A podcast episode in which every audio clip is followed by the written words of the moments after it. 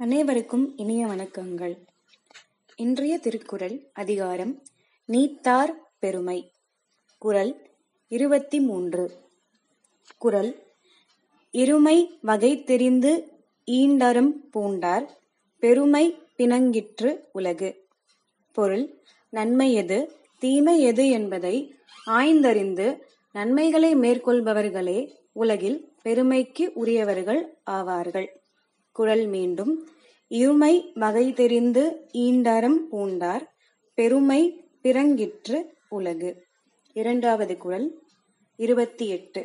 குரல் நிறைமொழி மாந்தர் பெருமை நிலத்து மறைமொழி காட்டிவிடும் பொருள் சான்றோர்களின் பெருமையை இந்த உலகில் அழியாமல் நிலைத்து நிற்கும் அவர்களது அறவழி நூல்களே எடுத்துக்காட்டும் காட்டும். மீண்டும் நிறைமொழி மாந்தர் பெருமை நிலத்து மறைமொழி காட்டிவிடும். நன்றி.